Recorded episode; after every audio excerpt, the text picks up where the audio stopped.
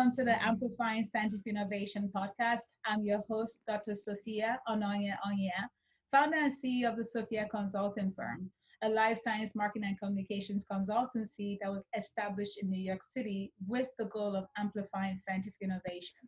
The goal of this podcast is to showcase scientific innovation stemming from global life science companies prior to and following COVID 19 from the perspectives of founders, CEOs, and other senior executives who are working on the development of transformative life-saving solutions for patients.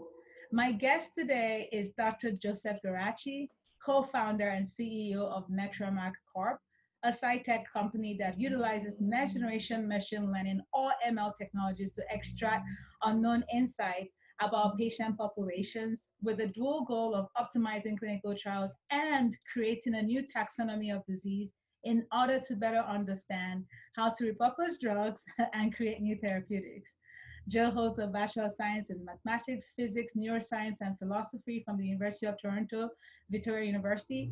In addition, he holds a master's degree in pure mathematics and a PhD in applied mathematics from the University of Toronto. And as if that's not impressive enough, Joe also holds a PhD in mathematical physics from the University of Southern California.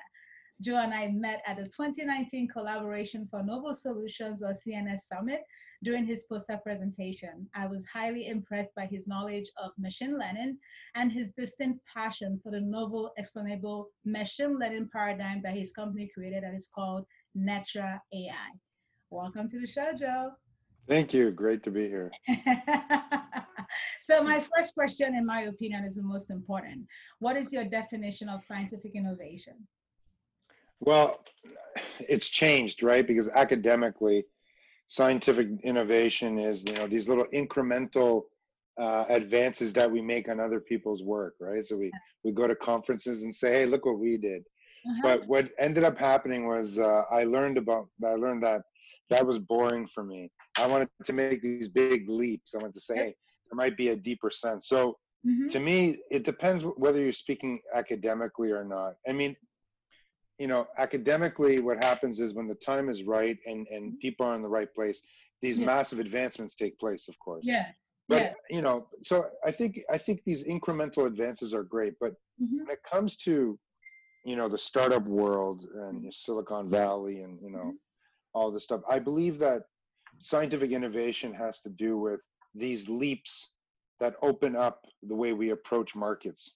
That's mm. what I, I think uh, mm. is yeah hmm. right? It, it, got a new way to see a disease, you know, which is what something that's been, uh, you know, I, I've had a lot of passion for, right? Understanding exactly why patients right. are responding. And we'll get into that later. Right. I think that that's wonderful. From what I understand from you, I, I actually ha- have the same philosophy that you can think about innovation as a white space, whether it's in a crowded disease space or in a niche disease space or a niche market. It's just really about finding those sort of known unknowns, so to speak. So I agree with you on that. Now, I'm curious though, what is your most notable accomplishment pre CEO? You happen to have a few, but just if you could pick one or two, that would be great. So, one of the things I'm most proud of is is when I was quite young, I started working on quantum gravity. And the approach I took there was interesting because I started messing with the actual like mm. space time that we live in to make to make it you know make it all work. But I mean that that was never published. Actually, I have something out there now that was put ah. out recently. But but really the real thing that I think I'm most proud of though is it's hidden inside the work I did at the University of Southern California on quantum mm. computation and mm-hmm. hidden inside that work and uh, and one guy from india he was ah. smart enough to see it he called me he saw it and hidden in there what i did is i actually started exploring what are the outer limits that's possible algorithmically hmm. with with you know like what's possible with an algorithm what are the absolute outer limits right like right. you know what can we actually solve if you had access to quantum resources i even considered crazy stuff like if you if i had access to a black hole what? what? can I do with a black hole? Right. Yeah. Like if I, you know, I can, what kind of computation can I do? But so what I did was I started figuring out, I honed in and made it realistically. I didn't think I was going to be able to grow a, a, a little black hole in my backyard. Mm-hmm. So what I did was I focused on these problems that quantum computation will one one day be able to address. And I think these are gonna it, the potential is that it can change the way we see materials and the way we see medicine, right? Patient populations, and anyway, so much complex systems. So that's I think my my biggest accomplishment is lying on the beach in Los Angeles and figuring out these outer limits of algorithms. Right? Oh my goodness! Uh, well, that's their brilliance right there. I, I don't know if a lot of people will be thinking that at a beach in California, but that's your brilliance. Um, so now I'm curious. Uh, can you provide like a top line overview of uh, potential or ongoing work that you might be doing that is related to immunotherapy or anti-infectives? Like, we would love to hear more. Yeah, sure. So I'm not going to address anti-infectives, but I, I will address immunotherapies. Okay. Because it's something that we're really, really focused on, and I'm happy to get this opportunity to talk about yeah. it with you. So what it is is this is immunotherapies in cancer. I think have been great, and, and I'm very lucky. I'm I'm collaborating with groups uh, like Portage who are particularly focused on checkpoint inhibitors and all that. But mm-hmm. all the exciting stuff. Let me boil down to the exciting stuff. I've been working on a technology that has the resolution. It has the machine intelligence capable of actually seeing a clean difference between two individuals at that level. And from from an immuno um, from an immunotherapy mm-hmm. perspective, mm-hmm. each of us are unique in a sense, right? Mm-hmm. So you need that kind of resolution. So now we're just starting to introduce this because I've had to, you know, like you were saying about innovation, we had to innovate slowly and convince yeah. people. Yeah. Now I'm ready to show people. The, so this is what we were able to do. We were able to, at the single patient level, predict that somebody was going to have a heart attack um, or have an adverse reaction on a drug. It's at that pinpoint, and that's when I saw that happening. Wow. Because our ML is not based on neural networks and all that. I mean, we use all that, but we have something unique. We're able to get in and have that resolution that is going to allow us, with work, to bring this kind of precision medicine in cancer uh, to the fore. Uh, so that's what the, Netra AI is that. Yeah, actually, yeah, yeah. Sorry, go ahead. Go ahead. I just wanted to know if that's the Netra AI technology that you're describing. Yeah, so the Netra AI, I think you've seen some of it, but the Netra AI allows you to. So what it does is you give it some direction, right? Like I was telling you, it's kind of like an unruly child. It'll learn too much, right? But if you give it some direction, what it'll do is it will establish the relationships amongst all the patients, extract all the subpopulations, but you can actually zoom in and it's like a multi-level system that's what disease starts to look like to me mm. right it looks like that there's there's hierarchies right so for example in alzheimer's which is a great example because of the complexity you can actually see that there's these stories within stories and some mm-hmm. patients get the dementia in ways differently than others mm-hmm. and then with immuno you know with these uh, immunotherapies mm-hmm. what's going to have to happen is we're going to be able to recognize hey this person is a lot like this individual who responded. So we have that visualization that clinicians will really love right. and be able to work with. So we have that. We have that now, and now we're just trying to push that forward. I think that that's wonderful. Um, and we talked about this offline, but I would like to learn more about how COVID 19 has changed the way that you work internally.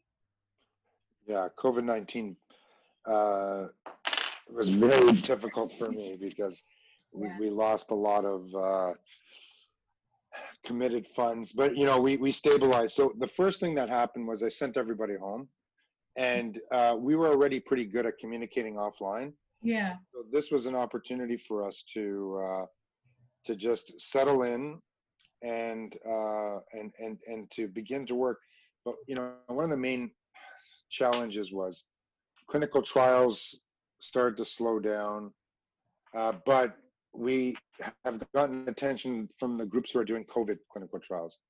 So we've adapted it. And, you know, to be honest, a medical student called me up and said, Hey, what can we do with your fancy million dollar machine? Right. and, and so I said, Here, use it. We, we don't yeah. have COVID samples, but we have immunocompromised people. And so he figured out an interesting uh, repurposing that that complements the usual uh, IL6 type of efforts. But anyway, I won't get into that. But anyway, that's that's basically we we're all learning how to how to work from home, and we're going to probably change our our workspace. I'm probably going to reduce our size and go to a place where I found that has boardrooms and stuff where people can rotate and not come in every day. Yeah. So yeah, we're adapting in that. Like in like you know, operationally, that's how we've adapted. Well, thank you for your honesty. I, I think that it's very important to highlight the financial impact that small companies like yours have experienced, but it's also important to highlight how you've adapted to that. Like the fact that Facebook, Twitter, and a few of these other companies are providing a permanent work from home option for their employees, it's important. And for you, it might also be a cost reduction technique as well, because you don't have to pay so much for so much office space anymore. No, it's it's true, and and what it was able to teach me, you know, after the three days of depression I told you about, and I, you know, put my pants back on and went at it, right? Um, I, uh, you know, we were we managed to stabilize, and because there's people that some good angels came on, and and uh, but but in terms of work, yeah, we have to learn how to work. Uh, we have to be prepared because these type of pandemics can happen. Yeah. Right. And um, yeah. Okay, well, you sort of alluded to this earlier when you mentioned this partnering with a medical student, but I'd like to learn more about how your corporate social responsibility efforts have changed as a result of the pandemic. So, I mean, I'm extremely focused with what we're focusing on, which is, you know, with what Netramark is focusing on, which is complex diseases like neurodegeneration and aging and right, okay, and cancer, of course. Um, but, but uh, like it's what I did was first I I wrote that paper with with the student right? And we got a lot of attention from that which was great. But the other thing that we did was uh, we ended up joining a large pharma company uh, offered to support us. We haven't gotten any financial support from the government yet but we're looking into it. And we spoke to people at the gates foundation so we're looking into it but this is what this is what i proposed. I have this technology that's really good at explaining uh, complex populations of patients, you know, and and the heterogeneity and finding the Achilles heel. So my thought was, look, if I had, and I'm, we're able to work with small data. So if we had some yeah. money to get some RNA-seq, what I offered everybody was this: I'll take the data, mm-hmm. we'll create our Netra maps, and mm-hmm. because it's such an easy interactive tool, I'll create a public-facing uh, interface. It's already exists. It's just a password I give to everybody, and scientists can go on and actually extract um, and, and learn about the heterogeneity themselves and they can they, they're free to publish uh, what they find. Just refer to us right? And yeah. and and i think this is extremely important because there's young people who are having strokes and then there's older people who are having nothing right? Yeah. what is the what are the, we need to understand the machinery because right. this is not only going to inform this but it's going to inform our next our next pandemic.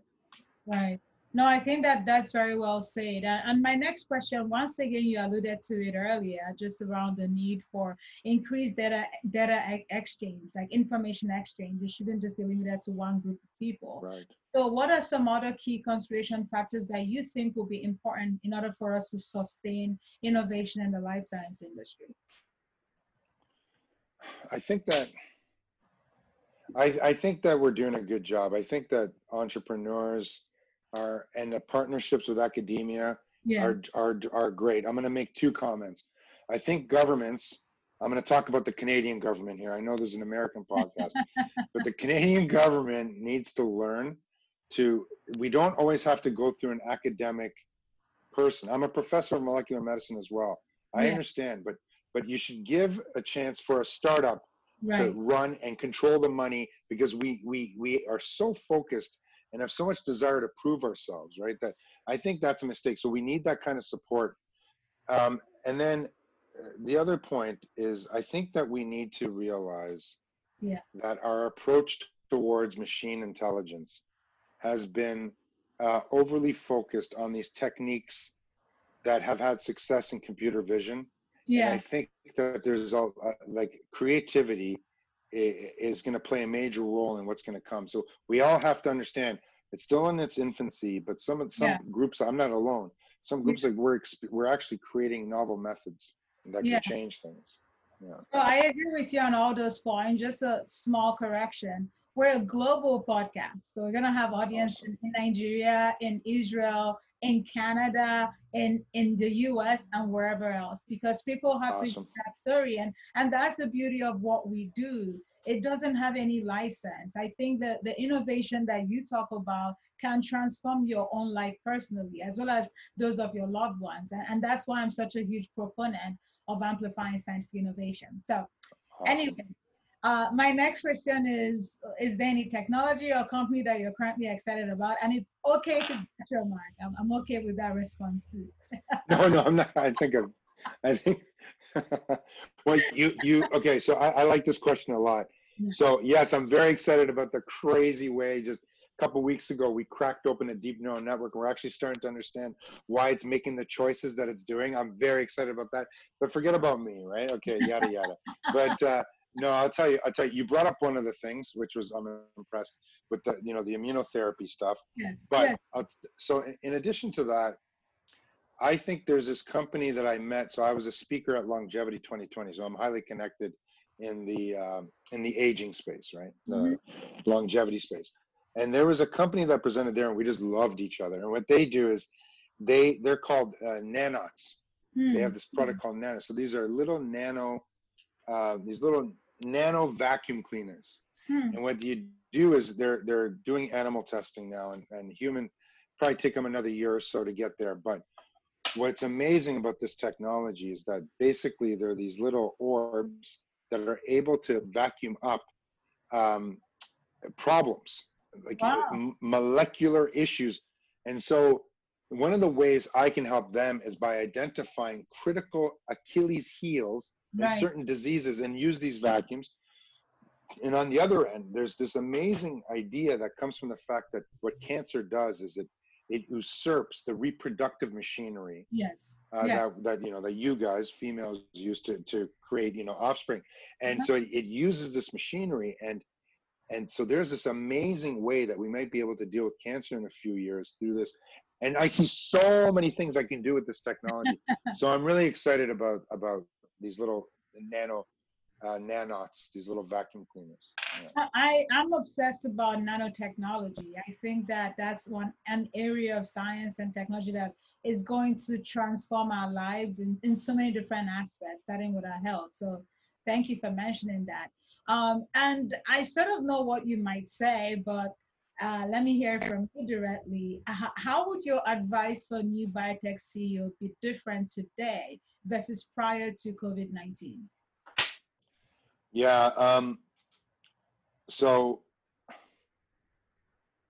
there's first some hope. Like the statistically, companies that start during these, uh, so COVID caused a recession for yeah. various reasons, right? And and and our markets are coming back and it's fine like but uh, companies that start now uh, i believe are going to be more successful because you're going to automatically have to be covid proof right? and also there's there's another factor that i don't think we all understand that actually tends to have this there's this pattern companies that start during recessions yeah. tend to be yeah okay so so one of the things that say is uh, you know the important the most important thing is your team mm-hmm. and which is always true right but there's something different now it's like you need to learn how to work when you're yeah. not huddled together yeah not yeah. breathing down your throat and you're going to have to very quickly evaluate who's working and who's not and right and have those metrics. Be very very yeah.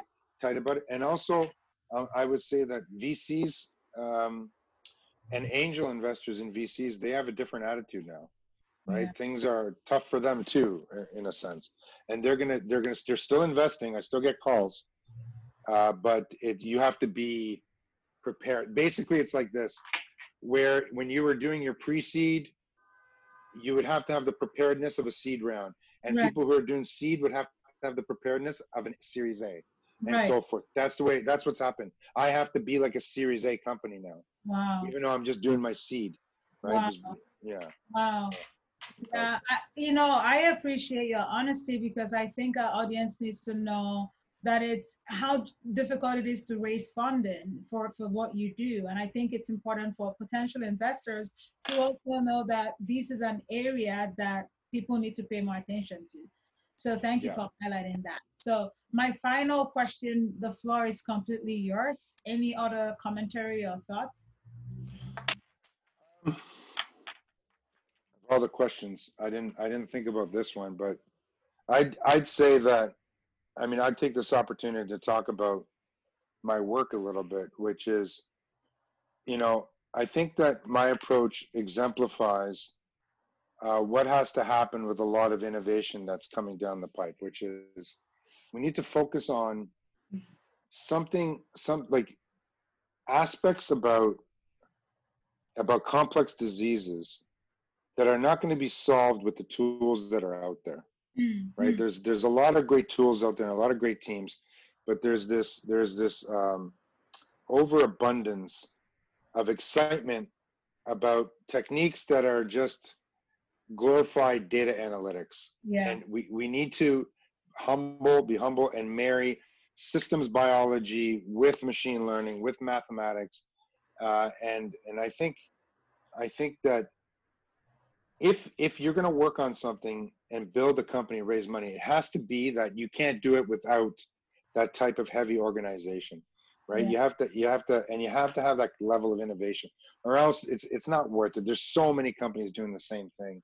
And and you know i i i want people to to be careful because and that's why there's so many failures in this space yeah. right? You know it, it, there is a way to succeed through this but it's yeah it's tough. I mean uh, what what i'm highly interested in is we need we need to change the way we think about uh, patients like i one, one of the things i do a lot of is i help patients with critical illnesses like epilepsy and other rare diseases Mhm. uh, get help when they can't get help from the medical establishment. The medical establishment looks at them and says, "Here's the standard way of dealing with it," and it doesn't always work, yeah. right? You need to have this openness, and that's what I think this this mathematics and engineering perspective that we're bringing, our programmers are bringing, our mathematicians are bringing, our systems biologists are bringing. We're starting to understand that a a person might have something wrong with them that doesn't fit the usual paradigm that has been established Yeah. and we can't just say it's some functional disorder it's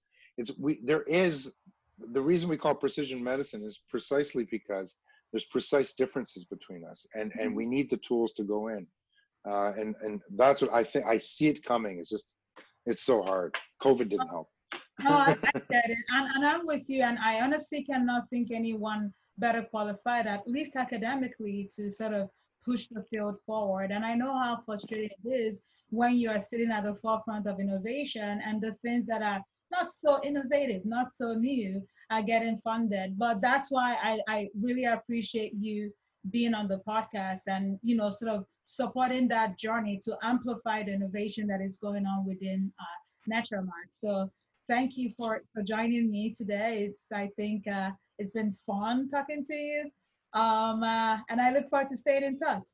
awesome thank you sophia Thank you. Bye.